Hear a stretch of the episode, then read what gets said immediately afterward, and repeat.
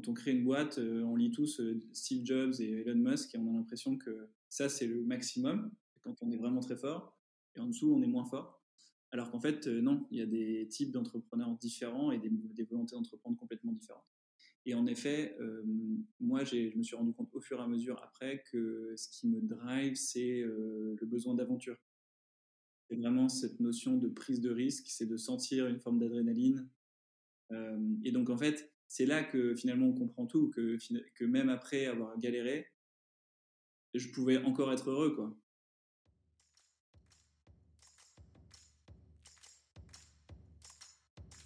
Bienvenue sur Comment t'as fait, le podcast de ceux qui veulent comprendre concrètement comment les autres ont fait. Je m'appelle Julien Hatton, je suis cofondateur de l'agence de communication BuzzNative et je vous propose de partir ensemble à la rencontre d'entrepreneurs et dirigeants passionnés et passionnants, pas toujours dans la lumière, mais qui font pourtant rayonner leur structure et leurs équipes. À ces profils au parcours non linéaire, audacieux ou encore atypiques, je n'ai qu'une seule envie, leur poser la question comment t'as fait?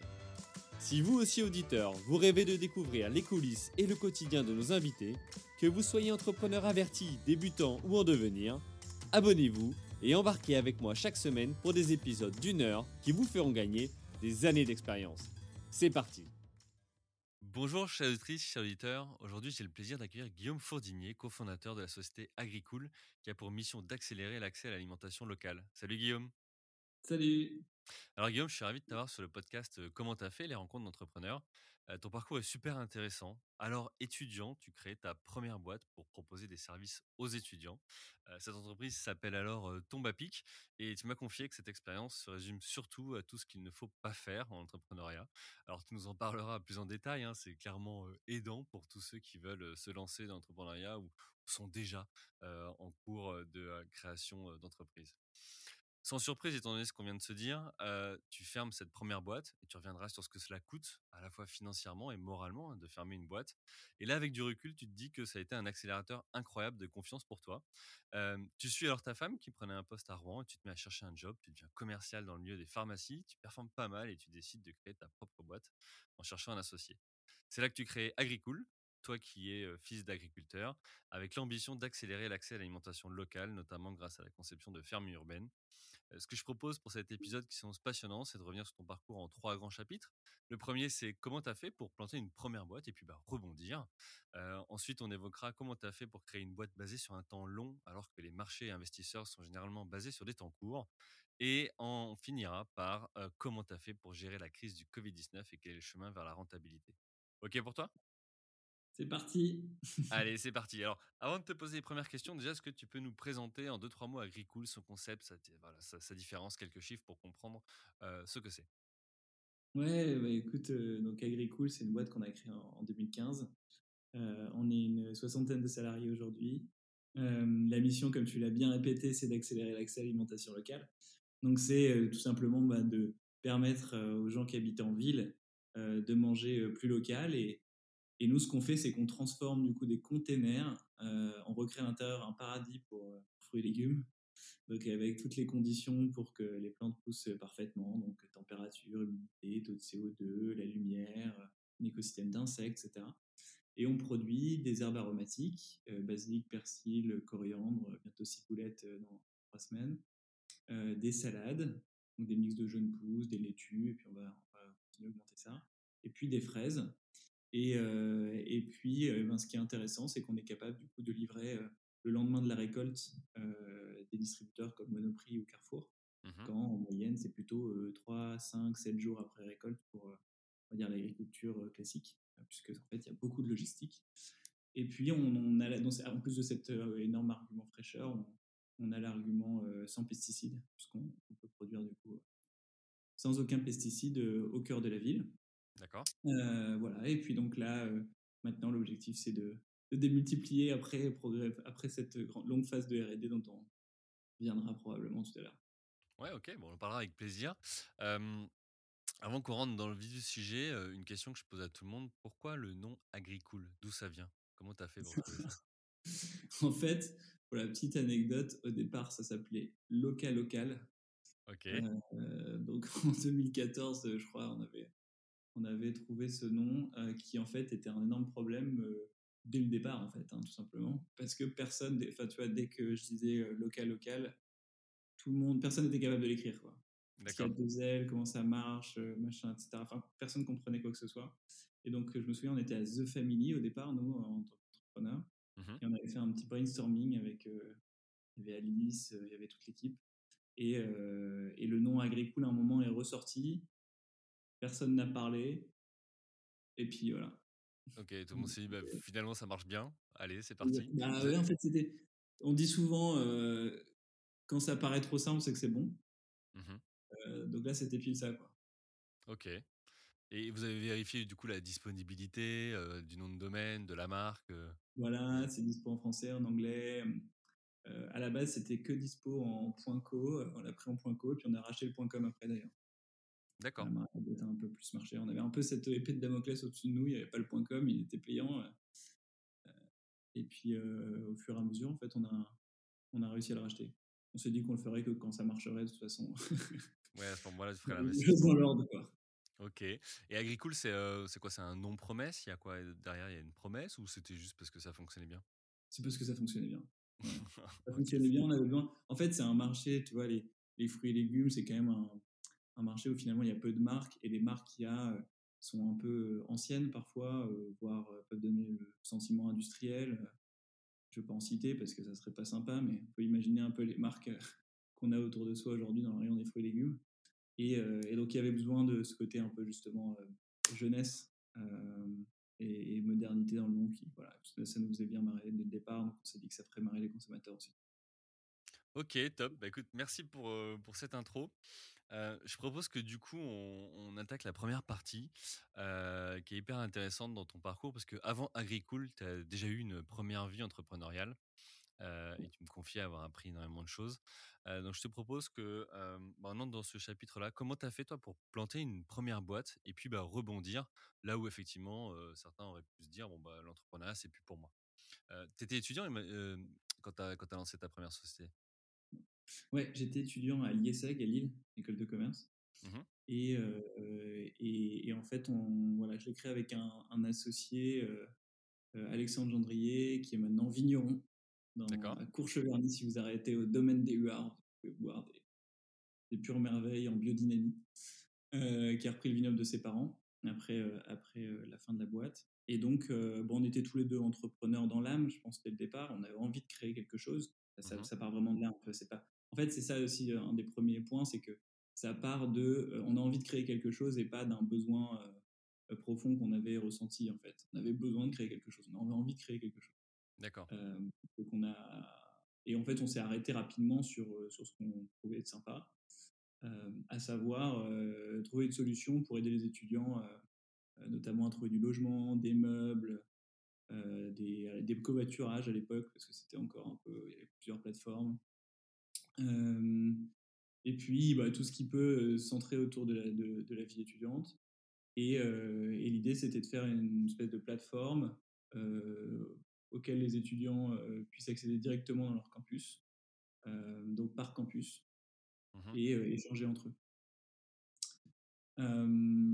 et donc voilà, ça, ça a été en, je pense qu'on a commencé en 2008 ouais, ou 2009, je devais être en quatrième année. Ouais, c'est ça, tu étais en quatrième année, donc même pas en dernière année d'études. Je veux dire, tu, tu savais qu'il te restait une année à faire. Ouais, c'était d'ailleurs un des premiers hacks du truc, c'est que ça nous a permis de faire notre mémoire sur notre propre boîte. Ah, t'as fait un stage dans ta boîte Ouais. on a fait non, on a fait mémoire de fin d'études plus stage. D'accord, ok. Ok. Donc ça, c'était, déjà une première raison de créer sa boîte. Ouais. Euh, et, euh, et, voilà, non, mais on, pensait vraiment qu'il y avait un, un, besoin là-dessus. Euh, en fait, ça, c'est une. Enfin, je pense vraiment la, la après de ça, mais la première vraie erreur de fond, euh, si tu veux, c'est le fait de, de, de, se sentir un peu trop sachant sur euh, bah, la raison, enfin le, le, besoin autour, et tu vois, de simple fait d'être étudiant, on n'a pas vraiment cherché en fait. On s'est dit, on est étudiant, c'est un peu dur de trouver des logements, c'est sûr, ça va être bien. Mmh. et puis de pas avoir. en fait, c'était pas particulièrement une boîte pour nous. C'était un truc qu'on ressentait être un besoin, mais tu vois, aujourd'hui, je ressens bien par Agricool que pense si tu veux dessiner cette boîte, enfin, le, le, besoin auquel on répond, j'ai l'impression de faire partie parfaitement de la solution, quoi. Mmh. des parents agriculteurs, en même temps ayant, ayant vécu en ville, j'ai vécu le besoin en ayant des produits locaux quand j'étais petit, je les ai plus. En même temps, enfin, donc j'ai l'impression de rentrer parfaitement dans la cible aujourd'hui. Enfin, voilà. Ouais, je suis parfaitement aligné. Et, je pense que cette première boîte, on l'a un peu trop fait par opportunisme pour vouloir créer une boîte et pas suffisamment en ayant un alignement de OK, là il y a un sujet qu'il faut absolument que qu'on réponde pour cette planète, pour la société, voilà. et, et du coup, ça nous a emmené à un peu tricoter pour, pour faire que le business commence à marcher. Et en fait, c'était, c'était pas du tout suffisant. Mmh. Et alors, tu disais que tu avais fait une, école de commerce. Est-ce qu'ils vous ont aidé justement en tant qu'étudiant de cette école, tu vois, à vous lancer? Est-ce que, est que non, vous bah êtes ouais, déjà, ouais. déjà, juste le premier point, c'est, tu vois, quand tu es étudiant, tu as cette notion de temps, quoi. moi, j'avais, j'avais des, des, des, étudiants dans d'autres écoles en parallèle qui essayaient de créer des boîtes et c'était un enfer. Ils avaient ils étaient en école d'ingé et ils avaient 40 heures de cours par semaine et ils n'avaient pas le droit de louper quoi que ce soit. Mmh. Clairement, là, c'est pas possible. Enfin, tu, tu galères vraiment. Nous, du coup, il faut se dire que, ouais, tu vois, à partir de, du milieu de la quatrième année jusqu'à la fin de la cinquième année, on a été 100% disponible pour notre boîte. Mmh. C'est un énorme, un, un énorme avantage. énorme avantage. Après, quand tu crées et que tu es étudiant, tu as un gros problème, c'est que tu n'as pas de chômage. Il faut arriver à vivre quand même en parallèle. Quoi. T'as pas, tu vois, quand même, quand tu. C'est con, hein, mais le simple le fait de bosser un an après tes études et de créer ta boîte, bah, tu as le chômage. Donc, donc voilà, il faut être capable de, de, gérer avec ça. On avait de la chance d'avoir nos parents qui nous payaient nos études, etc. Mais c'est pas simple pour tout le monde non plus. Mmh. Ok. Ok, donc quatrième année, tu te lances avec un. Ton associé, c'était un pote de promo? Ou Ouais, c'était un pote de l'école. Ok, donc vous êtes lancé sur cette, cette entreprise. alors, ça, me fait penser à un autre épisode que j'ai enregistré avec Clémence Wurtz de Flair, qui elle aussi avait lancé une plateforme pour de location de meubles, tu vois, pour étudiants. Mmh. Je pense que voilà, vous avez été plusieurs à avoir ce genre d'idées, notamment en parallèle des, des études. Donc, tu lances cette société-là on parlait des études, tu continues pendant ta cinquième année. et là, qu'est-ce qui se passe? Ça marche, ça marche pas Enfin voilà, comment, comment Non, ça marche pas. Ça marche pas et, et, et, en fait, ce qui se passe, si tu veux, c'est que donc, alors déjà on lance donc cette plateforme mmh qui était une plateforme évidemment en ligne et on fait alors toutes les erreurs que tout le monde pourrait écrire, enfin, tous ceux qui ont fait du, du digital aujourd'hui, ça paraît hyper logique, mais on a fait toutes les erreurs qu'en 2008 on pouvait faire quand on n'était pas parfaitement alerte du genre euh, bosser avec euh, une agence euh, et faire un an d'aller-retour sur le produit sans l'avoir même testé. Du coup, sortir avec un produit complètement pourri par rapport à ce qui devait être sorti, mais hyper, tu vois, mis au point. le, le, on s'est fait, donc on a fait faire le, le, site par une agence à 100%, donc pas honneur du tout du, tu vois, du, du process, donc très dépendant. L'agence en question après euh, la livraison du site, nous a dit qu'on n'était pas propriétaire du site. D'accord. Dans les contrats, vous n'étiez pas propriétaire du code ou autre, non? Un truc de fou, quoi. On était complètement. Euh, ils, nous ont, ils, l'ont clairement caché. Alors qu'en plus, c'était un truc. Donc, ça, c'est déjà, ça a été un, ça a été un, premier marqueur, c'est que tu es jeune, tu te dis, en fait, il y a des gens qui sont là, qui vraiment qui nous ont pris tu vois, par l'épaule en disant, on va, on va vous aider, c'est une, super, une super idée, etc. Euh, c'était une boîte, je tairai le nom du fondateur, mais il était, euh, tu vois, genre il était chez Réseau Entreprendre. Euh, euh, tu vraiment une confiance, quoi. Et à la fin, on te dit non, mais en fait, je te l'ai pas dit, mais t'es pas propriétaire, il faut sortir ton pote. Donc là, première claque un peu de OK, en fait, je fais plus confiance à personne. ouais, bienvenue dans l'entrepreneuriat, quoi. Bienvenue dans le business, quoi. Exactement. et, donc, puis aucun de vous deux était développeur en fait, donc vous pouviez même pas techniquement soit vérifier le travail, soit non, c'est ça, mais tu vois, quand c'est. Alors, ça, je sais pas, c'est vrai qu'à l'époque, je me suis vraiment dit ça. Je me suis dit, en fait, il faut que j'ai un développeur avec moi comme associé de ça. Je pense que c'est probablement encore une très bonne idée. Par mmh contre, tu vois, aujourd'hui, on a créé Agricool. Euh, on n'était pas agronome, euh, pas du tout, pas ingé, ni l'un ni l'autre. Et euh, ben, en ayant par contre cette conscience-là, du fait que c'était, fallait faire attention, etc. Euh, bah, on a tout de suite cherché à créer des gens, un réseau de gens, personnes autour de nous pour nous accompagner, trouver les bonnes personnes, euh, les challenger, etc. Et finalement, on a réussi à surpasser ça. Mais Mmh. mmh, à l'époque, en tout cas, en pleine, enfin, voilà, pleine insouciance du truc, on est rentré dans toutes les bonnes, les gros pièges, quoi. Et c'est ça aussi qui nous a créé après, par contre, cette, cette vigilance, on va dire. C'est ça qui t'a aidé pour les projets par la suite, donc faire attention et, et, notamment quand tu développes un projet là pendant un an, tu disais avant de le voir sortir. Bah, aujourd'hui, c'est vrai que c'est des choses qu'on ferait On en a plus. tellement entendu parler, ça paraît Ah complètement oui. dingue de faire cette erreur, tu vois. Parce que mettre, enfin avoir un, mettre sur le marché un produit que dans un an, je veux dire, le marché il a changé, les besoins Bien aussi, sûr. donc c'est plus des choses qu'on ferait aujourd'hui. génial. Ok. et, et, puis après, le, le problème, c'était clairement que bah, on n'avait pas. C'était vraiment cette, tu vois, cette époque où peu importe le business model, il se créera plus tard, il faut d'abord créer Mmh. l'usage, etc.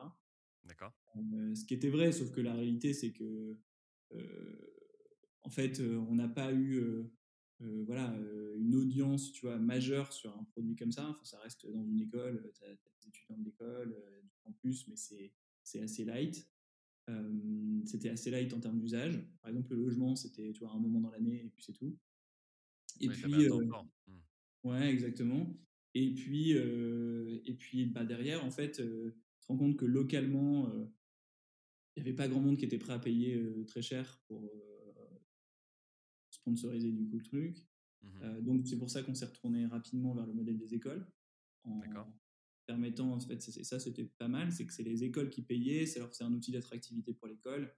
Quand un étudiant rentrait il y avait une plateforme interne pour mmh. l'école pour échanger les choses entre eux aux couleurs de l'école etc donc ça c'était pas mal mais en fait même ça c'était trop light quoi en termes de business model si tu veux payer voilà quand une quand une école paye 3 à 4 000 balles par an c'est déjà beaucoup et tu peux Mmh. pas le faire. Enfin voilà, tu, tu, fais le tour des écoles, ça va très vite. Le marché est petit.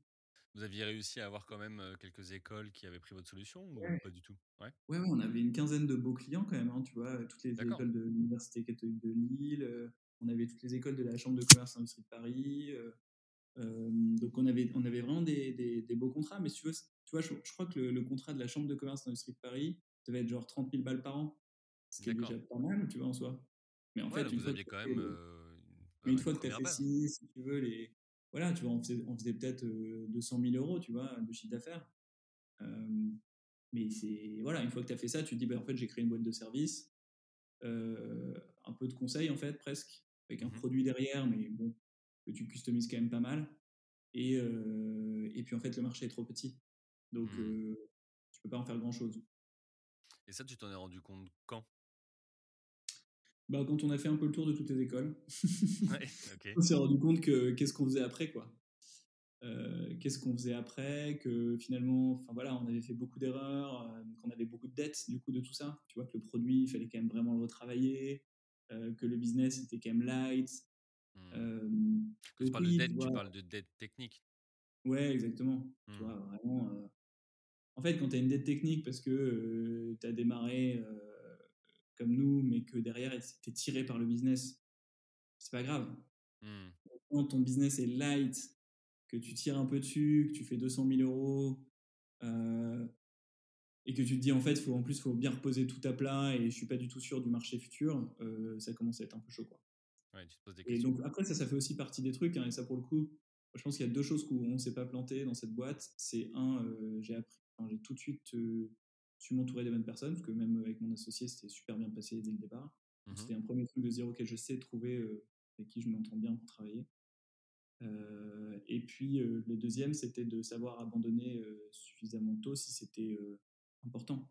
Mmh. tu vois, c'est la différence entre, entre détermination et obstination. Quoi. C'est que il y a un moment où il faut aussi savoir se dire, ok, là, actuellement, vaut mieux que j'aille me, me déterminer sur autre chose. Quoi.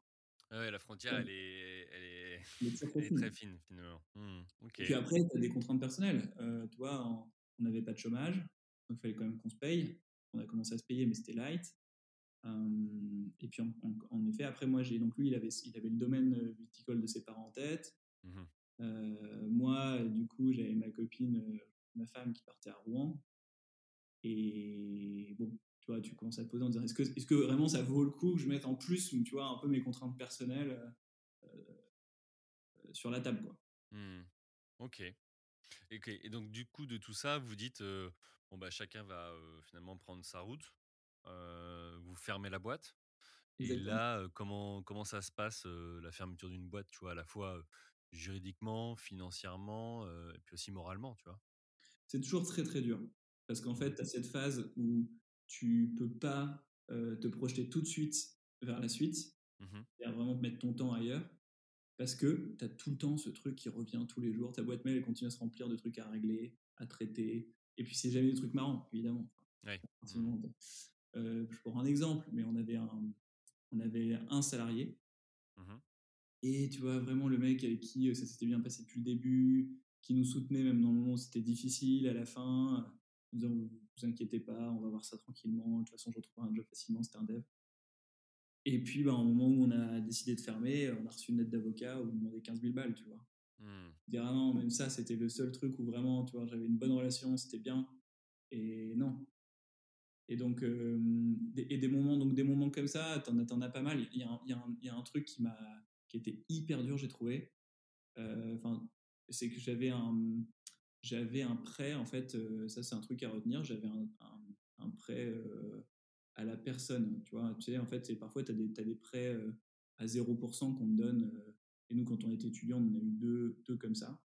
Il y en a un qui s'appelait Total Edec Entreprendre, un truc comme ça, je crois. C'était un truc à l'époque où tu pouvais avoir, c'était trop bien, quoi, tu vois, genre 15 000 euros à 0%, remboursé sur X temps.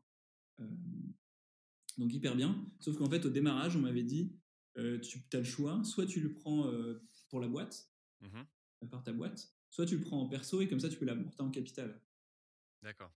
ce qui peut te servir, tu vois, pour faire du leverage sur de la dette, etc. Ce qu'on avait fait, on l'avait mis en, capital, comme ça, après, on avait eu de la dette et ça nous avait permis de bien se lancer. Quoi. Sauf que ce qu'on s'était pas du tout rendu compte, c'est qu'en l'apportant en perso, du coup, on n'avait plus la notion de caution de la boîte qui plantait. Donc moi, j'ai remboursé ce truc en perso, perso ouais pendant les, je crois, six, années qui ont suivi. Ah oui, d'accord. sur mon compte, j'avais un truc genre de 200 balles. Mmh. Beaucoup, tu vois, c'est genre 15 000 euros qui, qui tombait. Et tous les mois, tu te dis, ah bah oui, ça c'est ce truc de cette boîte que j'ai planté. Et ça, typiquement, c'était le truc vraiment pas marrant. Après, voilà, il faut savoir passer au-dessus, ça fait partie d'entrepreneuriat. Ça fait partie des leçons, bah voilà, pareil, jamais faire ça. regardez quand il y a un prêt, typiquement comme ça à 0% et tout, et qu'il y a des notions de, de, voilà, et souvent quand c'est comme ça, c'est des trucs où il y a des notions de si la boîte plante, vous inquiétez pas, vous n'avez pas besoin de rembourser. Oui, mais si c'est en perso, voilà, ça, il faut vraiment regarder. Ouais, si t'es caution personnelle. Euh, hmm. ouais. Donc ça, on n'avait pas fait gaffe. Et puis après, euh, des trucs, euh, enfin, tu vois, l'URSAF, par exemple, forcément, je pense que ça, c'est classique, mais il y a, comme il y a deux ans d'écart entre ce que le moment, le moment où tu dis c'est bon, j'ai fermé, et le moment où ils regardent, je crois que mes parents, ils ont dû recevoir deux ou trois fois des huissiers à la maison. Quoi.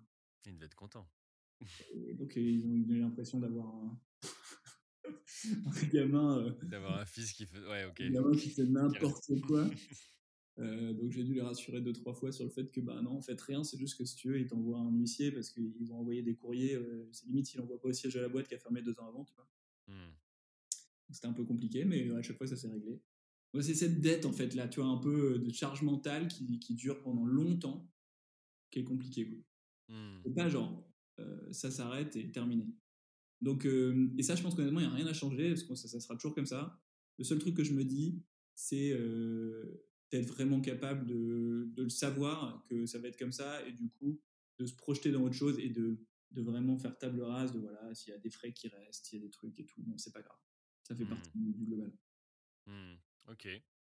Alors là, tu nous as décrit effectivement comment tu l'as vécu et les, les, les, points noirs finalement, tu vois, les, les cailloux dans la chaussure. mais c'est quoi aussi, tu vois, les choses que tu en as tirées, mais très positives pour la suite? Tu vois, quand on, on, échangeait avant cet épisode, tu me parlais de l'accélérateur de confiance, que voilà, ça t'avait permis d'apprendre et d'être peut-être meilleur pour tes, tes nouvelles expériences. Mmh. C'est quoi le bilan, tu vois, positif de, ce, de, de cette première fermeture de boîte? Bah Déjà, le truc positif, c'est que vu tous les problèmes, tu vois, et la complexité, etc., j'aurais pu être vraiment dégoûté d'entrepreneuriat, comme tu disais, et pas du tout, en fait. J'avais juste déjà envie de recréer une boîte.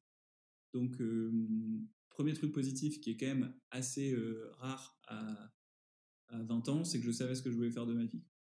Et alors, d'où ça vient, ça? Parce que je voulais te poser la question tout à l'heure, mais tu as dit, on, a créé cette boîte, non pas parce qu'il y avait un besoin sur le marché, mais parce qu'on avait une envie. Mais cette envie, elle vient d'où Tu vois, tu disais que tu étais fils d'agriculteur. Est-ce que tu avais autour de toi des entrepreneurs Est-ce que tu cherchais de la liberté Est-ce que tu cherchais, j'en sais moi, de l'argent, peu importe tes drivers, mais ça vient d'où cette envie? Eh ben ça, je ne savais pas à ce moment-là, et maintenant je le sais. Ok. et ça, c'est un truc assez passionnant d'ailleurs de, parce que tu as, décrit des entrepreneurs différents là en fait, et c'est suffisamment, euh, c'est très rarement abordé en fait. quand on crée une boîte, on lit tous Steve Jobs et Elon Musk et on a l'impression que ça c'est le maximum, mmh on est vraiment très fort, et en dessous on est moins fort. Alors qu'en fait, non, il y a des types d'entrepreneurs différents et des, des volontés d'entreprendre complètement différentes. Et en effet, moi, je me suis rendu compte au fur et à mesure après que ce qui me drive, c'est le besoin d'aventure. C'est vraiment cette notion de prise de risque, c'est de sentir une forme d'adrénaline.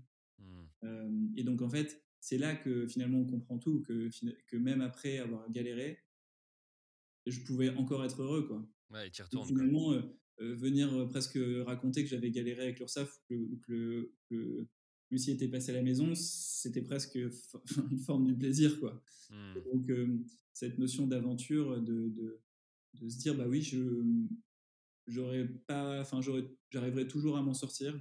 Euh, euh, je me suis dit ça aussi, c'est, je me suis dit voilà, euh, franchement, tu as fait ça en quatrième année, tu as fait plein de conneries, donc je sais pas comment tu pourras en faire plus la prochaine fois. Et globalement, ça s'est quand même bien passé. Tu as toujours réussi à te payer un peu. Mmh et tu as appris plein de choses sur le business, tu as appris plein de choses sur les relations humaines, sur les gens qui, enfin, voilà, qu'il fallait faire confiance, pas confiance. Donc, j'avais déjà recruté, du coup, j'avais déjà géré une équipe de 8 stagiaires. ouais, et tout ça à 24, 25 ans, quoi. moins, beaucoup moins, beaucoup moins, parce que tu vois, la, la boîte, on l'a. Ouais, c'est. C'était quoi. Je suis né en 87 et on l'a fermé en 2010. Donc, ouais, 23. 23. Ok. Ouais, donc déjà, en fait, une super expérience. là où, effectivement, si tu compares avec peut-être des, des, camarades de promo, bah, eux ont vécu peut-être des stages, mais, mais avec moins de responsabilités ou moins d'expérience, quoi, simplement. Ouais, bah, c'est ça. Après, c'est sûr que on a, ça dépend ce que tu veux apprendre, en fait. Mmh. mais si tu veux apprendre l'entrepreneuriat, c'est vraiment en le faisant. d'ailleurs, ça, c'est un truc assez compliqué.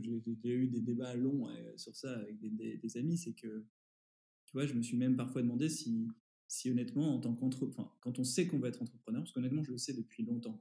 Mmh je, je l'ai toujours ressenti, tu vois, je savais que je voulais. Et, donc, et, j'ai quand même aussi, c'est vrai, des entrepreneurs dans ma famille. D'accord. Bah en fait, tu te demandes si, si tu dois pas le faire même plus tôt, quoi. Si tu dois pas le faire, à, tu vois, à 18 ans, en fait. Parce que, parce que parfois, je me suis fait la question. J'ai appris beaucoup de choses, j'ai beaucoup aimé l'IESEC, j'ai appris beaucoup de choses, je trouve que c'est une très bonne école. Mais c'est quand même 5 ans. Donc, mmh. si tu réfléchis et si tu dis, bon, je te parle pas de comparer avec zéro. Il y, a, y, a, au bord de la plage pour rester à la maison pendant 5 ans. Je dis juste, est-ce que à 18 ans, si tu prenais l'argent qu'on t'a donné pour faire tes études et qu'on te le donnait quand étais à 5 ans et que tu faisais deux mmh. boîtes, par exemple, est-ce que je n'aurais pas fini à, tu vois, à 23 ans avec bah, deux ou trois boîtes derrière moi, des premiers succès, etc. et vraiment encore plus de, d'apprentissage? Et uniquement parce que je voulais être entrepreneur. C'est vraiment ce. Je pense que l'entrepreneuriat, en effet, ça s'apprend vraiment pas trop. Enfin, de toute façon, on l'a répété plein de fois, mais ça s'apprend ni en faisant un business plan, ni, quoi que ce soit. Donc. Euh. Il faut l'expérimenter, c'est clair. Ok. Eh ben, écoute, euh, top. Euh, donc, tu clôtures cette expérience-là. Mmh. avec, on l'a vu, bah, des, des, des, apprentissages, des choses aussi positives pour la suite de ta carrière là, tu arrives, tu, suis ta femme à Rouen, qui, qui, prend, qui prend un poste, et donc ça va nous emmener vers la deuxième partie. Comment tu as fait, tu vois, pour arriver au final à créer une boîte qui est basée sur un temps long, alors que, tu vois, bah, les marchés et investisseurs sont généralement basés sur, des temps courts? Donc, il me semble que avant d'aller jusqu'à l'entrepreneuriat, tu es passé par une expérience de commercial en pharmacie. Exactement, ça fait toujours rire d'entendre ces transitions qui, qui, sont moyennement euh, logiques, c'est clair. En fait, pour comprendre pourquoi j'ai fait ça, donc je suis arrivé à Rouen et je me suis demandé justement ce que je voulais faire. J'avais envie de liberté, c'est mmh clair. après, après, je j'avais pas envie de créer une boîte tout de suite parce que j'avais juste pas les moyens. Mmh je voulais bosser un peu. j'avais aussi, je m'étais aussi dit en effet que le chômage ça serait bien pour créer une boîte la prochaine fois. D'accord. Et, et, donc je voulais bosser un peu. je voulais du coup quand même pas avoir le manager derrière moi tout le temps. et puis, bah, pareil, j'avais encore envie d'aventure. Et en fait, dans cette aventure, le truc, c'est que moi, on m'avait toujours dit, j'étais quelqu'un de très timide. et tu vois, vraiment le type de, gars, le téléphone sonne, je laisse le, numéro sonner, je laisse, j'écoute le, message sur le répondeur, et puis après, je me, je me rappelle peut-être. D'accord. Mais jamais je décroche en live parce que je peux être déstabilisé. C'était un peu ça. Ok. et, et, je m'étais dit, je serais le pire commercial du monde par rapport à la définition qu'on donne. Donc là, commercial, une voiture, un téléphone, un ordi, un périmètre de pharmacie, je me mettais vraiment en risque, personnellement en tout cas. Ouais, tu sortais de la zone de confort là. Complètement. Euh, tu vois, je sors, tu sors d'école, tu as tous tes copains qui vont en audit, euh, tout le monde a sa, tu sa bagnole de fonction, son truc, son salaire fixe et tout. Moi, j'arrivais, j'avais pas de fixe. Euh, enfin, si j'avais un fixe, mais c'était genre moitié un SMIC. Et, et voilà, et, on me dit, il faut que tu fasses 30 calls par, par jour de prospection, tant pis. Enfin, voilà, c'était vraiment, vraiment dur pour moi. Et, et c'est pour ça que je l'ai pris, je l'ai pris. Et puis il y avait une notion de jeu aussi qui était marrante, c'était que tu gagnais plus. Enfin, le compteur démarrait au début de l'année et tu gagnais, je sais plus, c'était pas, tu vois, X par pharmacie, 300 mmh par pharmacie, j'en sais rien. Et puis plus t'augmentais, tu, tu passais un palier de 5, 10, 15, 20, 25, 30 pharmacies. Puis euh, quand tu signais ta 32e pharmacie dans l'année, tu touchais genre 4000 euros par pharmacie. Je sais plus du tout les chiffres, hein, donc c'est tout info, mais c'était du genre. Euh, mais il fallait que ça soit fait avant le 31 décembre. Donc en fait, tu un espèce de, de, jeu euh, qui mmh. était assez drôle. voilà, quand tu es jeune et tu as envie de. de, C'est-à-dire que tu avais des gens qui gagnaient dans la boîte, tu avais des gens qui gagnaient 20 000 euros et puis, des gens qui gagnaient 120 000 euros quoi, au mmh. même poste. Donc, donc, il y avait un peu ce jeu qui était drôle. et voilà, et, donc j'ai vécu ça et ça a, été, ça a été vraiment un super apprentissage pour moi parce que la première année, j'ai vraiment galéré. Quand tu es au fond de la pharmacie à tenir ta mallette, à laisser tous les gens passer, que tu vas, que, qu'une fois que tout le monde est passé, que tu as attendu 20 minutes, tu vas voir le, mec qui te dit Je peux intéresser, tu repars avec ta voiture, Franchement, c'est une école d'humilité. Et, euh, et, puis j'avais beaucoup de mal. Et en fait, la deuxième année, euh, j'ai très très bien performé. J'ai trouvé ma manière d'y arriver. et ça, c'est un gros. Ben, en fait, tu vois, comme moi, je suis pas, en effet, j'étais assez timide, etc. Alors, je me suis quand même vachement amélioré par la contrainte hein, là-dessus. De toute façon, mmh ça, vous le savez, à un moment, t'es obligé. Euh, mais ça restait quand même pas mon point fort. Et tu vois, typiquement, par contre, j'avais signé, j'ai signé quatre groupements de pharmacie de 20 euh, D'accord. Et donc, en fait, j'ai trouvé une autre méthode, plus mmh. politique, en effet, avec des temps plus longs, mais où je signais d'un seul coup plein de pharmacies. Et là, pour le coup, c'était pas de la prospection, quoi.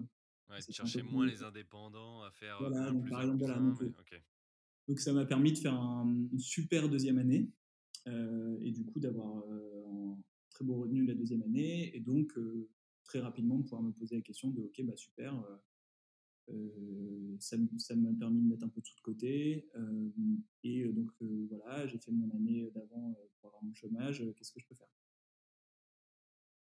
Ok, et donc là après tu te, tu te dis, bah, tu te dis quoi? Tu te dis qu'est-ce que je peux faire? Tu as posé sur papier les choses, tu ouais, exactement. Bah, tu t'es dit tiens c'est ça que je veux faire. Enfin voilà déjà, comme beaucoup, hein, même si tu es entrepreneur dans l'âme, euh, tu vois, tu as, les moments où tu y penses, et puis après, tu te refais prendre un peu par le quotidien, etc. Et puis, il y a une, une, chute au ski, euh, tranquille, hein, pas, pas, pas, trop violente, mais où je me casse l'épaule, et, euh, et, où je me retrouve un mois, parce que je pouvais plus conduire. donc, arrêt de travail Voilà, arrêt de travail. D'accord. donc, voilà, la première semaine, la femme qui pensait que j'allais faire des albums de mariage, comme ça.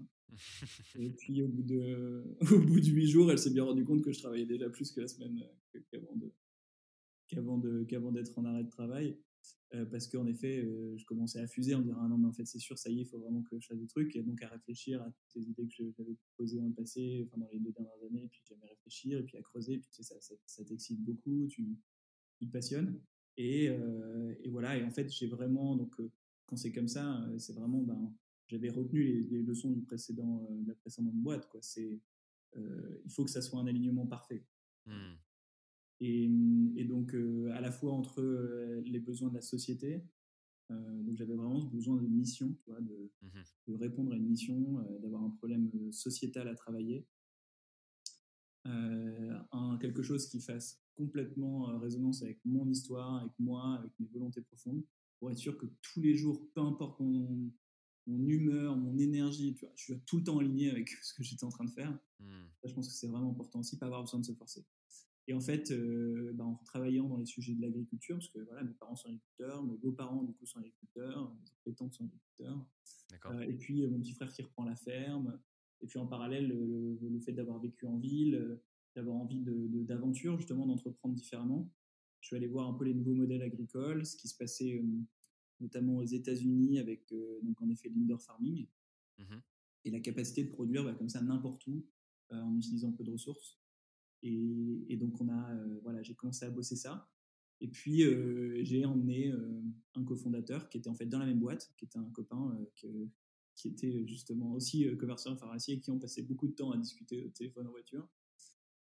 Et, et, puis, et puis, il m'a rejoint, il m'a rejoint dans cette aventure qui, au démarrage, était uniquement, on va dire, un loisir. Parce que toi, tu, il y avait tellement de folie dans le projet, mmh. très honnêtement, que lui comme moi, on n'arrivait pas à passer le stade de se dire c'est vraiment une boîte. Tu vois, on se disait ça peut l'être, c'est quand même ça qu'on veut faire, mais on le racontait pas quoi. On disait ouais non, on a un, on a un projet, là on est en train de transformer un premier container, mais c'était vraiment. Euh, c'était un side project euh, pour tester. Ouais, c'était vraiment trop fou. Tu vois, au début on produisait des fraises dans l'appartement de sa tante à Lille, euh, dans une salle à part ils nous prenaient vraiment pour des fous. On a dû, un jour, on a dû arrêter parce qu'ils sont une inondation. Et voilà, enfin, tu vois, on, on, était vraiment. Pourquoi vous produisez des fraises là dans, dans, dans, une pièce de la maison? Enfin, qu'est-ce qui se passe? Et puis, euh, et puis ensuite, un premier container euh, un peu tout pourri qu'on avait trouvé. Et, puis après, on s'est dit, en fait, il y a vraiment quelque chose. Et là, on a, on a acheté un vrai container. D'accord. Là, quand on a posé un container de 10 mètres de long. Euh, Ça devient concret, là. Là, c'est faire quelque chose maintenant parce que enfin, je justifie celui-là. Ok. Alors, on va parler du, du lancement et des débuts d'Agricool. Euh, ou local local, c'est ça que tu disais au, départ. Euh, ça va durer longtemps. Ça. Mais, mais déjà, euh, tu vois, tu as dit, je me suis associé avec ce collègue, on échange énormément. Moi, je me pose des questions. C'était quoi, lui, son profil, tu vois, par rapport à toi? Et puis, pourquoi pas tout seul? Mmh. En fait, au démarrage, euh, y a, enfin, moi, je, je, bloque sur un truc hein, qui est que la dernière fois que j'ai essayé de poser une barre à rideau, euh, ça s'est pas bien passé. ok. Et que là, il va falloir que je construise un container high-tech pour et développer des technologies que, que personne connaît. Hmm. Donc, je suis très excité par l'idée, mais il y a un moment, je bloque vite quand même. Et, et, en fait, je cherche ce, du coup, ce profil technique. Mmh qui en soi n'est pas du tout Gonzague. D'accord. Parce qu'en fait, il a fait du droit, il a fait les decks, euh, rien à voir. Euh, mais Gonzague, c'est un, euh, c'est un malin et c'est un bricoleur né, quoi. D'accord. C'est le mec qui a fait sa, c'est le mec à l'époque qui avait fait sa, son 4L Trophy en démontant sa 4L de A à Z tout seul, en regardant sur YouTube. Un peu le Jack of all trades, tu vois, qui est capable globalement d'apprendre à peu près sur n'importe quel sujet en parlant aux gens du, du coin, quoi. Et, mmh, et je sentais que voilà, il y avait quelque chose d'intéressant. Et en fait, c'était c'était évidemment le meilleur choix pour une mmh raison simple, c'est qu'au départ, c'est tellement dingue comme truc que si tu veux, si tu es trop technique en plus, tu te décourages vite parce qu'il y a une énorme dose d'insouciance nécessaire pour démarrer. Mmh. Au démarrage, moi, ce qui, quand je regarde avec le recul le démarrage agricole, ce qui a permis d'accélérer, c'est le fait qu'on était complètement insouciant. Je dis pas inconscient, mais insouciant. C'est-à-dire qu'on savait mmh. pas du tout ce qu'il y avait devant nous. On savait pas comment c'était possible de produire des fraises, comment ça poussait, euh, qu'est-ce qui était possible techniquement, etc. Donc, on a juste pris les étapes les unes derrière les autres, avec Gonzague qui était très bricoleur euh, et très malin pour trouver des solutions qui fonctionnaient euh, à peu près et qui nous permet d'aller avancer à la suivante. et en fait, bah, du coup, ça nous a permis de ne pas avoir peur. En fait et, de, finalement de se rendre compte que c'était possible. Et alors, comment tu fais? Parce que tu arrives sur le. Tu as regardé le marché ou pas? Parce que tu arrives, tu dis, ok, bon, notre concept, c'est on va poser des containers, on va produire dedans, dans la ville, etc., etc. Je veux dire, il y a plein de questions qui se posent. Tu vois déjà où tu trouves le container, comment tu fais en sorte que effectivement l'environnement soit favorable à, à ce que les, les, différents produits poussent. Où est-ce que tu les mets ces containers? Enfin, il y a, y a 15 000 questions, tu vois, qui se posent. Comment vous avez fait au départ pour définir votre votre modèle? Bah, franchement, tu vois, chacune de ces questions-là, on se les est posées et on a essayé mmh. d'être le plus exigeant pour y répondre, mais de manière très pragmatique. Hein. Où est-ce qu'on le pose? Bah, Je me suis dit, bon, déjà Paris, parce que c'est là qu'il y a le plus de besoins. Mmh du coup, ben, j'ai envoyé un mail à, Anne Hidalgo. D'accord, direct. Et du coup, j'ai eu oui. Et puis voilà. Ah ouais, comme ça, au culot. Moi, j'ai toujours été très, très persuadé, si tu veux, que, que, en fait, on se met des barrières psychologiques, mais partout. Partout. Mmh. combien de fois j'ai parlé à des gens, à la, tu vois, patron de groupe du CAC 40 sur LinkedIn? Parce, mais alors que personne n'ose envoyer un message, mais juste, tu vois, il y a un bouton message, mais personne ne l'a envoyé. En fait, la réalité, c'est qu'il répond et que tu l'as au téléphone et que ah, ensuite, tu vois, euh, je me souviens qu'on a été assuré, par exemple, le premier container, on l'a posé à, du coup, à, devant le parc de Bercy devant la Cinémathèque. D'accord. pareil, Anne, donc Anne Hidalgo qui nous donne l'autorisation. Et puis, ben, euh, impossible de l'assurer parce qu'on n'est pas une cabine de chantier, on n'est pas une ferme, on est voilà. Et pourtant, il y a, euh, tu vois, des LED partout dedans. Un producteur de cannabis serait très heureux d'ouvrir le container, si tu veux. Ouais, je comprends. Donc, donc, et on, est là, bon, on fait comment? On a mis tout notre argent de poche dedans. et en fait, ben, pareil, tu vois, on a contacté comme ça, et je me souviens que c'est le DG de AXA qui m'a signé une page en disant je sous-signé assure pour X le container d'Agricool. D'accord, tu passé par lui pour obtenir euh, cette et, et, en fait, voilà, ce, cette, euh, cette, enfin, évidemment, ça marche pas à tous les coups, mais euh, bon, sur trois, sur, sur trois ou quatre fois, eh ben, ça marche. C'est un qui marche. Ah, tu vois, moi j'aime bien dire ça, que ce soit à nos équipes ou d'autres personnes autour. Si tu poses pas la question, de toute façon la réponse elle est non, et si tu la poses, ça peut être oui comme non, mais tu as une chance que ce soit oui. Tu plusieurs fois, il y a pas mal de chances qu'il y ait un oui. Non, mais exactement, et ça, alors ça, ça nécessite de la confiance en soi, c'est sûr. Mmh. Et c'est pour ça que ça, c'est pour moi une valeur des plus importantes. Tu vois, j'ai deux enfants aujourd'hui, 5 ans et 2 ans. c'est quand on m'a posé la question longtemps, c'était marrant de me poser la question quelle est la valeur que tu veux le plus transmettre à tes enfants Moi, c'est la confiance. Comment leur mmh. faire confiance très tôt pour qu'ils aient ça naturellement? Parce que c'est très difficile, en fait. Ça. On, est en train de se dire un truc qui paraît évident, etc. Mais en fait, c'est pas une règle. C'est très difficile de se faire confiance et de se dire bah oui, je vais contacter un patron du CAC 40 s'il va me répondre ou pas.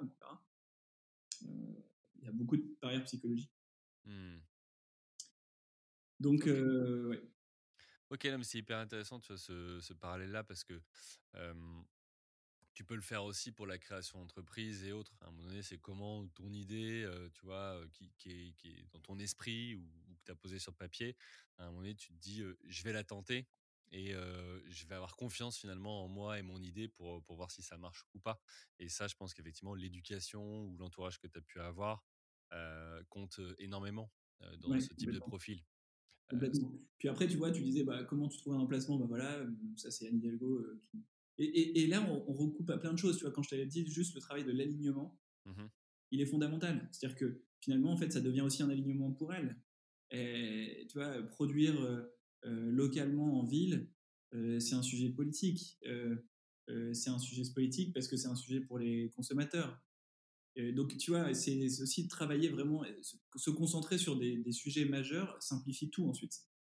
Est-ce que là, du coup, on peut parler d'un time to market plus favorable? Toi, je veux dire, quand tu poses effectivement la question à Anne Hidalgo, on est aussi dans une mouvance ou un mouvement ou tu vois une tendance où on veut relocaliser, on veut éviter d'acheter effectivement des produits qui viennent, qu'on fait 10 000 km alors que c'est pas la saison. Tu vois, il y a aussi ce moment-là. Quand est-ce que tu arrives au bon moment sur, sur le marché? Est-ce que toi, tu avais regardé ça ou est-ce que c'était juste ton alignement, tu vois, initial qui a fait que ça aboutit à cette idée-là et puis bah tant mieux, ça arrive au bon moment? c'est un time to market en effet, mais là où ça me gêne un peu dans le, dans le terme, c'est qu'en fait, c'est moins business que, mmh. sociétal. Et en fait, les sujets sociétaux, on les connaît déjà. Tu vois mmh. dire aujourd'hui, voilà, tu trouves un, un moyen de, tu vois, de diviser par deux n'importe quel sujet en termes d'impact tu vois, carbone. Ouais, environnemental. bon, tu as un time to market globalement. Mmh. tu vois, c'est globalement des sujets sociétaux importants. manger plus sain ou améliorer l'impact de l'alimentation sur la planète, oui, c'est un time to market, mais ouais, c'est assez, assez clair pour tout le monde aujourd'hui. après, non, c'est vraiment ça. C'est en fait, quand tu veux, pour moi, c'est ça qui est très important. Il y a, quelque chose que j'ai vraiment retenu avec Agricool, c'est quand tu veux déplacer des montagnes, c'est-à-dire que tu veux faire une boîte compliquée. Mmh tu parlais de temps long tout à l'heure. C'est du temps long. C'est des trucs, tu vois, voilà, je vais transformer un container, je vais le mettre à Paris, je je sais pas ce qui va se passer. Et eh ben, pour te faciliter la tâche, il faut que le, la mission, elle, porte tout le monde autour de toi. Mmh. Si c'est le cas, en fait, tu, tu, tu réussis tout. Tu vois, on, a, on s'est retrouvé, par exemple, quelques années plus tard, à devoir louer 2000 mètres carrés d'entrepôt pour mettre des locaux de R&D. à la Courneuve, on était trois et on venait de lever euh, 500 000 euros, un truc comme ça. et mes voisins, c'est DocaPost, FedEx, Chronopost, donc, le, bailleur anglais nous regarde, nous dit bah, c'est quoi vos quatre derniers bilans, etc. Là, tu regardes, va pas le passer comme ça. Donc, tu leur parles et tu leur dis mais en fait, je vais vous expliquer ce qu'on fait. Euh, ce qu'on fait, c'est qu'on a envie d'améliorer l'impact de l'alimentation. Voilà ce qu'on a fait. Voilà, on a posé un premier conteneur, on a, on a, ouvert les portes, on vient de lever 500 000 euros, on a besoin d'une zone de R&D. Euh, on est persuadé qu'on peut produire sans pesticides, etc. Et là, le mec te dit bon, écoutez, je vais regarder euh, si on peut faire sauter toutes ces conditions. Et on l'a fait. Et c'est passé. Mmh. Parce que, et, je suis sûr et certain que dans la tête de la personne qui m'écoutait à ce moment-là, eh ben, il y avait une part de, cette personne qui se disait Ok, bah, c'est peut-être le moment dans ma journée où, où j'essaye de, surpasser des règles parce que ça fait sens. Mmh. Et, en fait, ça, tu l'as, tu vois, là, je te parle d'un bailleur en immobilier. Quoi.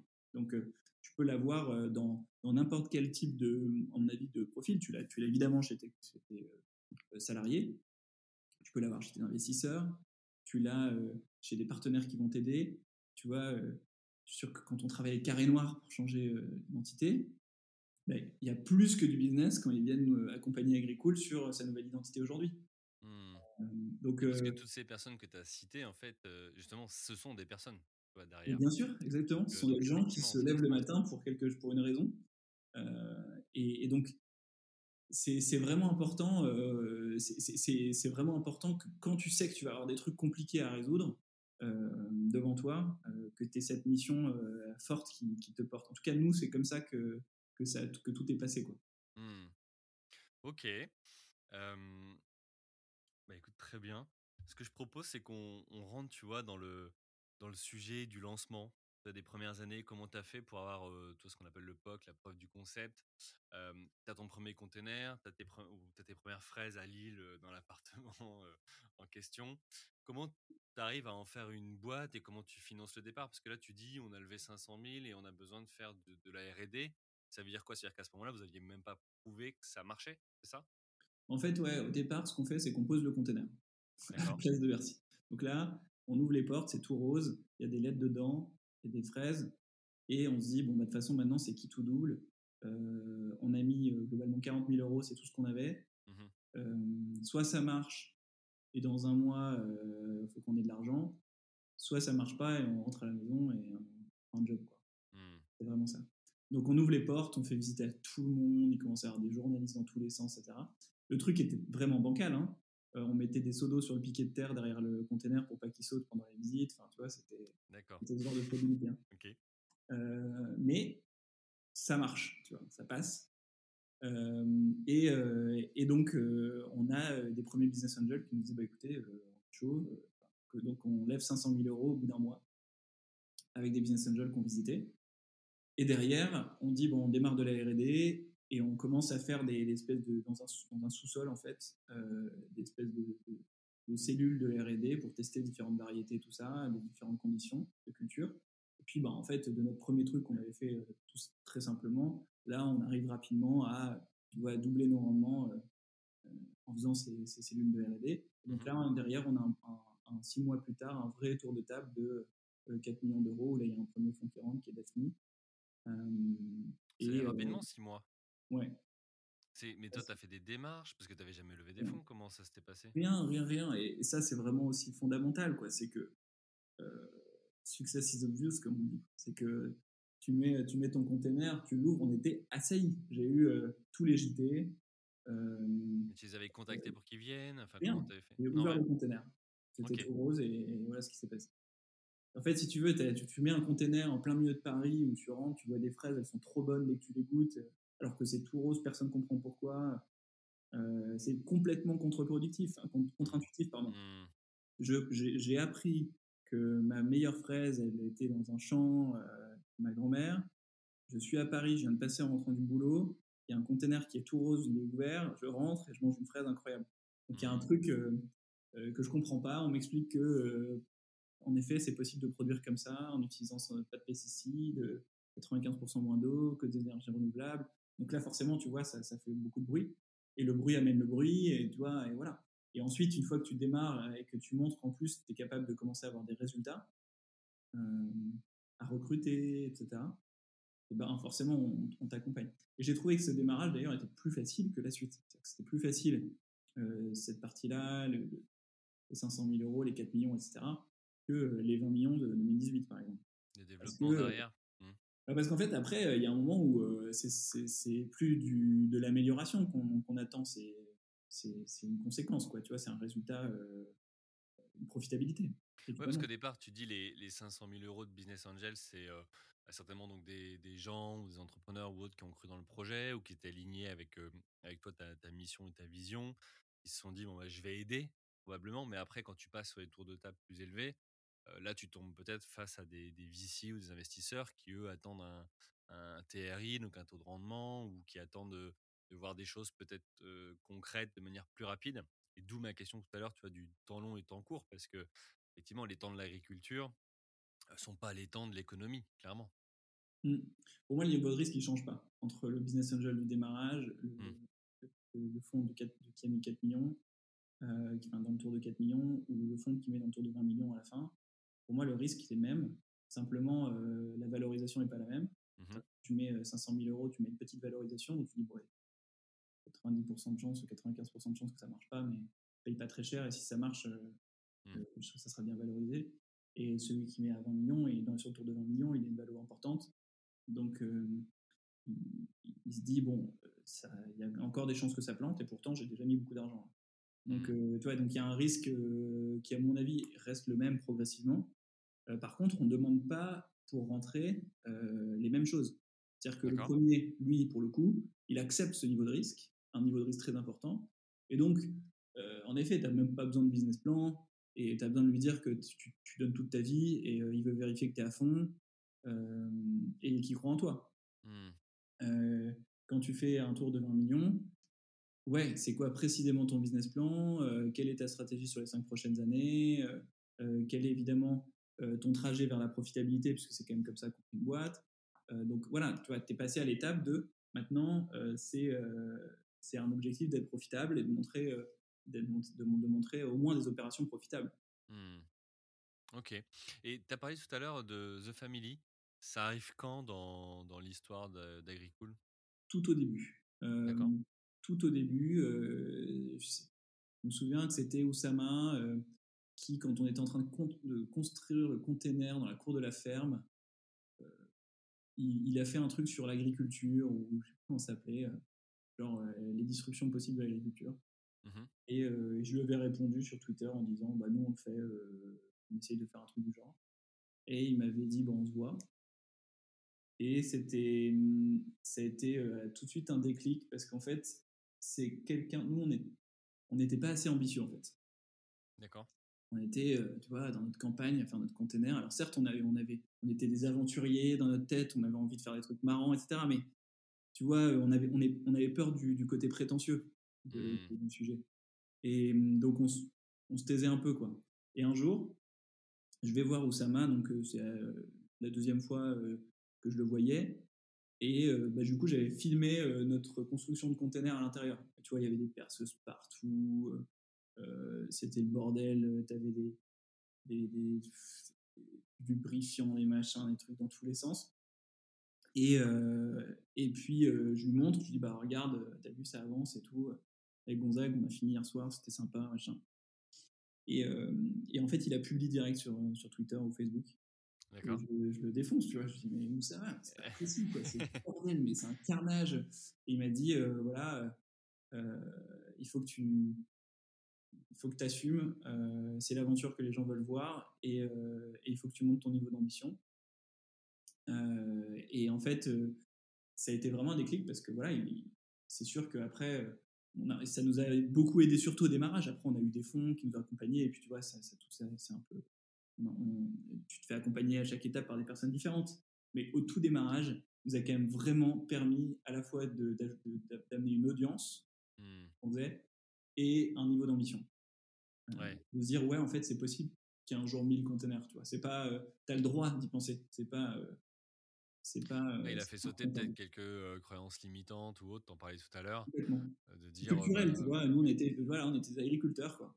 Et mmh. là, lui, il arrive et il nous dit, mais pourquoi pas 1000 en fait? C'est quoi ton truc?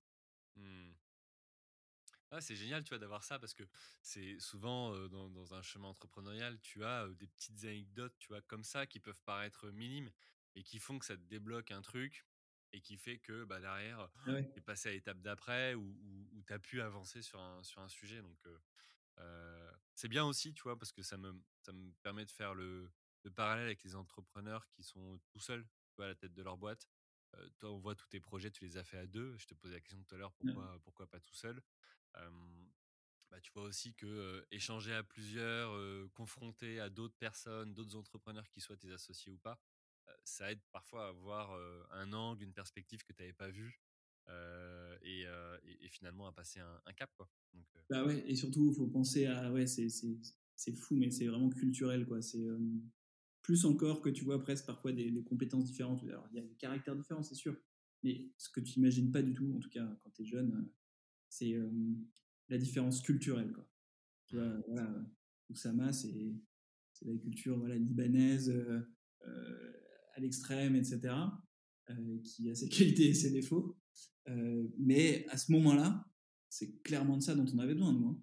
Mmh. Euh, donc, donc ça, ça, a vraiment été super. Ok. Alors, je vois l'heure qui tourne et on va bientôt aller sur la, dernière partie.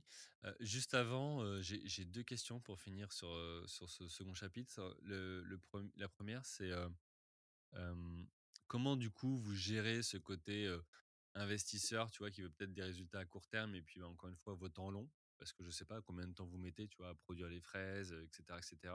Et puis deuxième question aussi concrète, tu vois, c'est comment vous gagnez de l'argent? Mmh. Bah, sur le temps long, écoute, les investisseurs, c'est clair que il y a un truc déjà de base, c'est quand tu fais de l'agronomie, de l'agriculture, voilà, l'agriculture a changé en des 50 ans. Euh, pour créer les modèles des serres ou des champs. Euh, et un fonds a besoin d'un retour à 5 à 10 ans et avoir des retours rapides dès les, premiers mois. Donc il y a forcément en effet un désalignement initial. Donc il y a plein de choses qu'il faut savoir là-dessus. La première, c'est quand même sélectionner les fonds.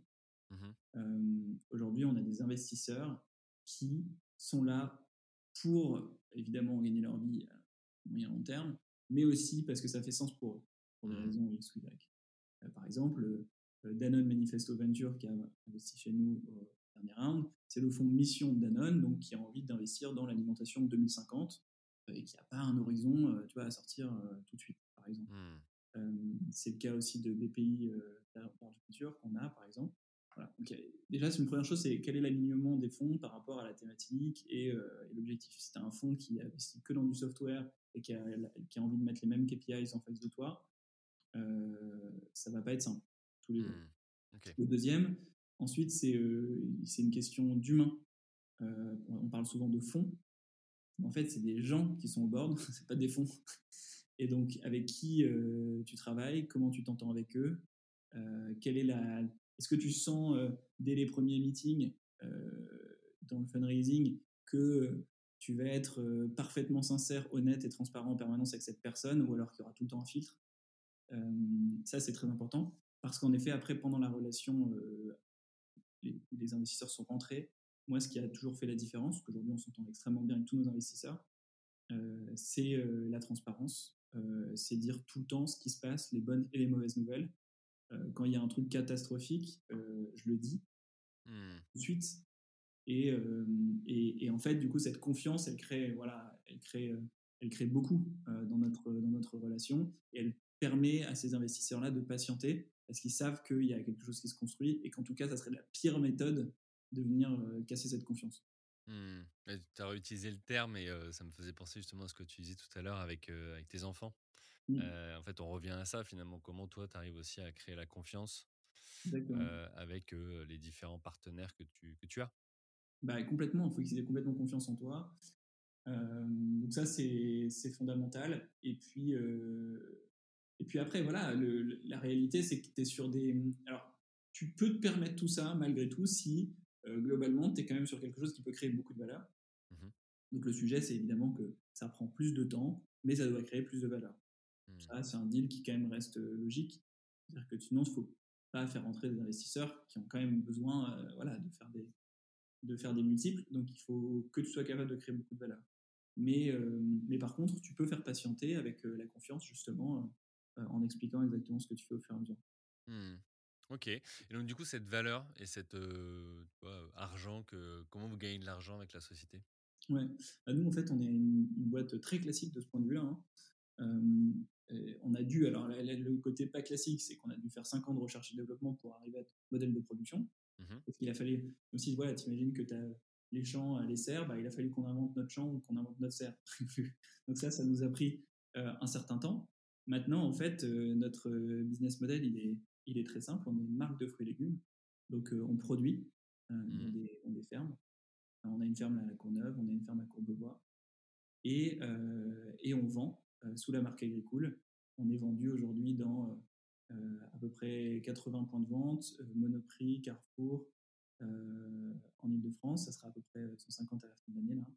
donc voilà, on multiplie les points de vente et on est voilà, du, de la R&D jusqu'à la marque à 100% présent sur, sur la chaîne de valeur.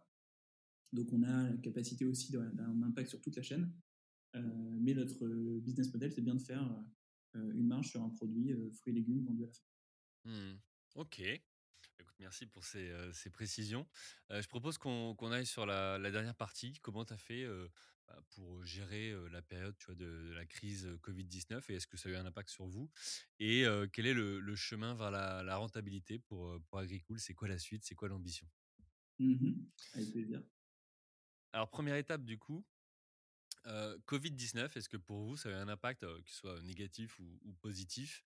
Est-ce que ça a eu un changement, tu vois, sur l'état d'esprit ou la prise de conscience de, vos clients et sur les comportements d'achat? Alors, le Covid a eu un impact, comme tout le monde, sur l'organisation. Mmh forcément, la boîte, tu vois, était complètement, bah, d'une certaine manière désorientée, même si on avait un peu déjà du travail, etc. Globalement, quand même que tu apprends à travailler différemment. Donc ça, c'est assez global, comme tout le monde. D'un point de vue sociétal et consommation, c'est sûr que ça a un gros, gros impact parce que le local était, tu vois, en 2015, quand, euh, quand on crée la boîte, et un sujet euh, consommateur. Aujourd'hui, c'est euh, un des sujets clés, deux, trois sujets clés de tous les distributeurs. C'est remonté au niveau mmh distributeurs, donc les Carrefour, Monoprix, etc., sont à 200% sur euh, comment est-ce qu'on accélère le local dans nos magasins. Donc, et, ça avec des tendances de fond qui sont en effet qu'aujourd'hui, tu as 70% des, des, consommateurs qui euh, disent privilégier le local dans tous leurs actes de consommation, etc. Enfin, des, tendances de fond profondes. Euh, et ça, ça a été évidemment très accentué par, par le, la crise. Et cette notion de résilience alimentaire, tu vois, de, mieux contrôler euh, ce qui se passe autour de toi. Euh, donc ça, c'est un, point important. Après, nous, en fait, il s'est passé, euh, il s'est passé un truc en fin 2020 qui a surpassé largement la crise en termes de, soucis, c'est qu'on a une, on a eu une grosse cyberattaque en fait, avec un, D'accord. avec. Vous avez été ciblé? On a été ciblé. Il s'est retrouvé, il s'est trouvé d'ailleurs que c'était voilà que c'était même une source interne à la base à la boîte. Donc ça a été assez malveillante. voilà, donc exactement, donc très très lourd. Hein. la boîte a, a, été en pause presque deux mois. Il y a eu beaucoup de dommages, y compris psychologiques hein, dans l'entreprise, puisque il y a eu beaucoup de menaces. En fait, c'était des mails anonymes qui t'arrivent la nuit et que tu essayes de résoudre la journée. Il y a eu des, des conteneurs arrêtés, il y a eu beaucoup de malveillance qui a finalement été réglée un truc qu'on n'avait pas vu venir, voilà. Et, et mais, mais, ça, ça a été, ouais, ça a été très très dur pour l'équipe qui, parce qu'en fait là, dans ce coup, tu n'as plus de confiance justement. tu sais mmh. plus. parce que là, c'est un des vôtres qui finalement avait. ouais, rendu compte que c'était interne, il y avait une source interne, et du coup là, la confiance. Ah comment tu remobilises une équipe autour de ça, tu vois Impossible. Donc il a fallu. Alors si, possible, parce qu'à la fin, par euh, voilà, action de police, etc. On a pu savoir euh, euh, le résultat qui c'était, etc. Donc ça, a pu se reconstruire, mais ça, ça a créé une dette et aujourd'hui ça a été reconstruit, mais voilà, en tout cas ça a été bien supérieur en termes de, soucis à, à, la crise du Covid à ce moment-là. Mmh. Et ça, ça a été résolu ensuite fin 2020, donc début 2021, on a pu repartir sur de, de nouvelles bases plutôt à fond. Quoi. Ouais, bah, tu vois, alors tu es, un des premiers à me parler de ça parmi tous ceux que j'ai pu interviewer. et, c'est vrai que c'est un risque auquel on pense pas forcément toujours, ou du moins qui est pas évident quand tu lances ta boîte et que tu, tu, commences à prendre tes premières assurances. ouais. On peut pas penser à tout. Il y a plein de choses comme ça. Enfin, tu vois, moi, ça m'a amené à réfléchir. Voilà, quels sont les risques finalement tu, tu, peux devenir complètement fou hein, si tu y penses trop.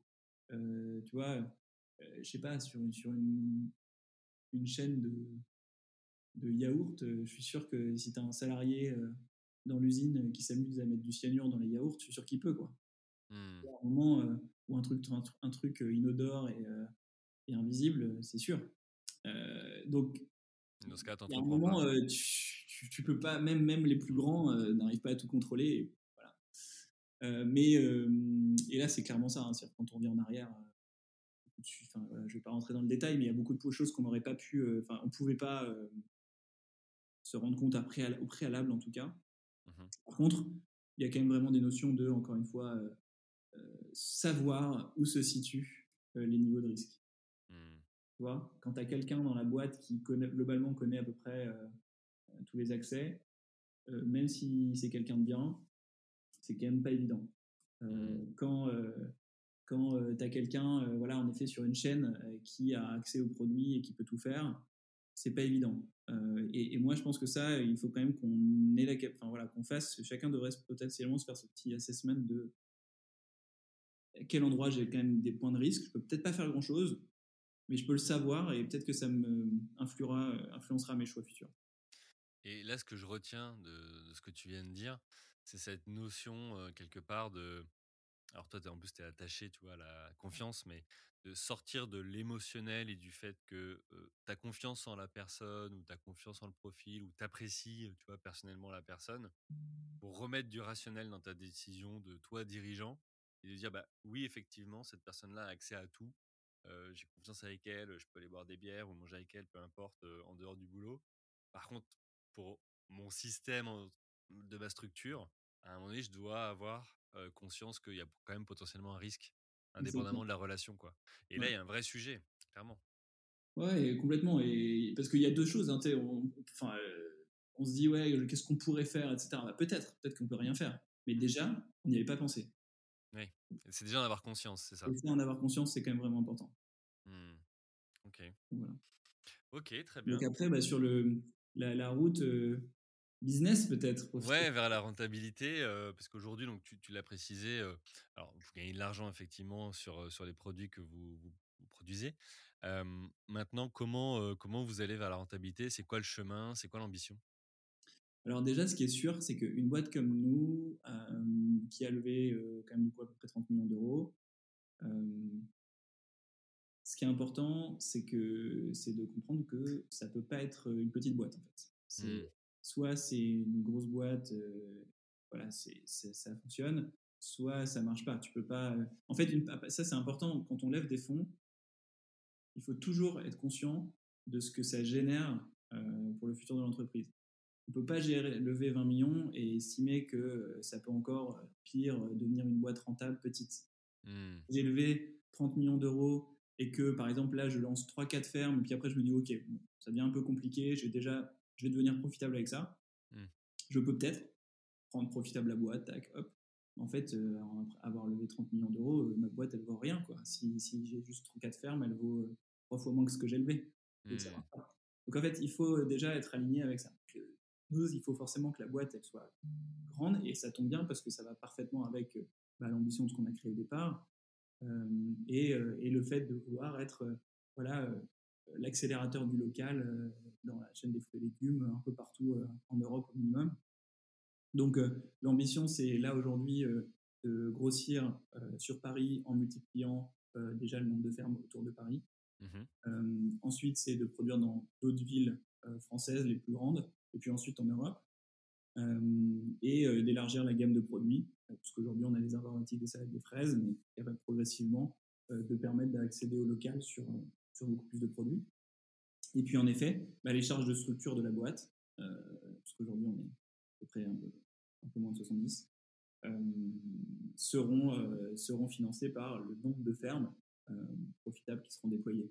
Et donc voilà, il faut qu'on multiplie en effet encore le nombre de fermes avant de rendre la boîte profitable, mais c'est parfaitement sain et c'est un, modèle finalement existant et logique. Euh, simplement, les boîtes industrielles euh, qu'on connaît, euh, ça fonctionnait un peu différemment. Il n'y avait peut-être pas le venture capital, donc ils n'ont pas eu la capacité de faire ce qu'on a fait, à savoir partir avec 100 euros et, et, et, mettre tout place tout ça. Mais c'est génial, c'est-à-dire qu'on peut créer des boîtes industrielles aujourd'hui sans en avoir voilà, le patrimoine historique familial. On, peut, on peut créer une boîte industrielle de zéro par contre, en effet, évidemment, à un moment, euh, quand on a déployé notre R&D et qu'on a investi, il faut être capable d'avoir une vraie roadmap de déploiement des opérations euh, qui euh, bah, permettent de, rendre cette boîte profitable. Mmh. Ah, c'est là où ça me permet de recouper avec ta première expérience où tu disais bah, on avait un produit mais on avait de la dette technique et puis on voyait pas ce qu'on pouvait ajouter d'autre. Là, la différence avec ce projet-là, c'est que tu as une vision qui va bien plus loin et tu travailles sur une roadmap et, et tu travailles justement sur du, sur du long terme et tu regardes au loin. Là où au départ vous aviez regardé quelque part à votre besoin, vous d'étudiant ou votre envie d'étudiant, comme tu disais, de d'apporter quelque chose sur le marché sans savoir si ça répondait à, quelque chose. Quoi. c'est illimité, tu vois. L'alimentation saine, durable, pour tous, c'est quand même un sujet voilà, qui, peut, qui peut engendrer beaucoup de projets. Donc, globalement, on arrivera toujours à, construire. Euh, donc, ouais, c'est limité.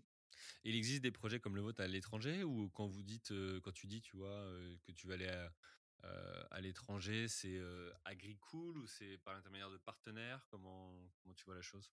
Bah, Je pense qu'en fait, il, il, existe en fait, aujourd'hui d'autres acteurs. tu as des acteurs aux États-Unis qui ont créé des plans de factory, des, des énormes fermes indoor dans des entrepôts tu as des boîtes qui ont levé 300-400 millions. Hein. Euh, c'est mmh. énorme. Euh, euh, mais en fait, on est un peu comme.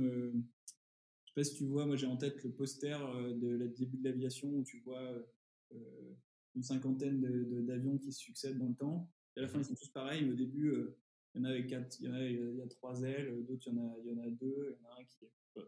tout le monde est différent. Et là, c'est un peu le cas, quoi. C'est que as les, tout le monde a un peu ses technologies différentes, ses modèles différents, etc. Donc, en fait, tu as encore une place euh, complètement incroyable. Tu vois, même si tu vas dans un autre pays, aux côté des autres, euh, tu vas avoir un produit différent, tu vas avoir un modèle technologique mmh. différent. Et voilà, finalement, on n'est pas encore arrivé au stade de se dire, voilà, je peux pas aller aux États-Unis parce qu'il y a un acteur qui s'est lancé, quoi. Euh, on représente très très peu aujourd'hui sur la chaîne de la grande de la consommation. En France, le local, c'est 2% de la consommation alimentaire.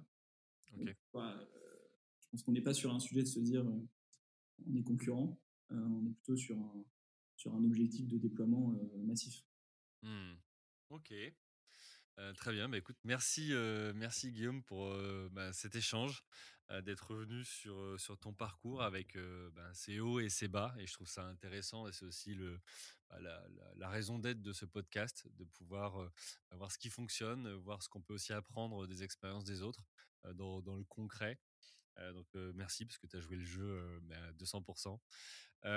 avant de nous quitter, est-ce que tu aurais un dernier conseil pour celui qui voudrait se lancer ou, autre Ce serait quoi pour toi le, le conseil clé? Bah, Écoute, je dirais de, vraiment réfléchir à une mission. Je pense qu'on mmh a, suffisamment dit, mais de un, parce que ça porte vraiment tout derrière et que c'est beaucoup plus facile. De deux, parce que parce qu'à un moment, c'est ce dont a besoin le monde aujourd'hui et que moi, ça me rend fou de voir des cerveaux partir sur des sujets parfois où tu dis non, c'est pas, il faut, faut pas les mettre là, quoi, ton mmh énergie. voilà, et puis le deuxième, c'est d'oser, d'oser être un peu fou, quoi. Quand on repense au début d'Agricole, c'est vraiment de l'insouciance. On, avait une, on a une phrase avec Gonzague qui est notre, notre citation préférée, c'est Heureux sont les fêlés parce qu'ils laissent passer la lumière. et, et c'est complètement ça, quoi. C'est qu'il faut faut forcément de l'insouciance pour créer, euh, pour créer l'inattendu, pour créer euh, l'exceptionnel. Et donc, il faut, vraiment oser être fou. Quoi.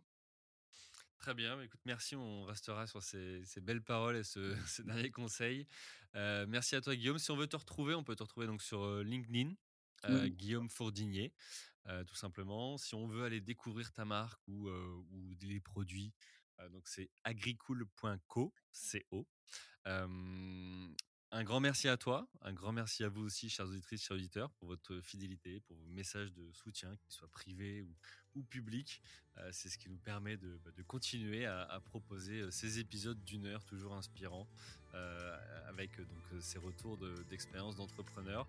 Un grand merci à vous tous, et puis il me reste à vous souhaiter une, une bonne journée et vous dire à la semaine prochaine. Bye. Merci à vous, chers auditeurs, d'avoir suivi l'épisode jusqu'au bout. Si vous êtes arrivé jusqu'ici, c'est que le podcast vous a plu. Alors pour nous aider à continuer, rendez-vous sur votre plateforme d'écoute de podcast préférée et laissez-nous un avis 5 étoiles avec un commentaire positif ou un message pour notre invité du jour. Parlez du podcast autour de vous, c'est le meilleur moyen de nous aider à vous proposer du contenu de qualité. C'en est fini pour aujourd'hui, un grand merci à vous et à la semaine prochaine.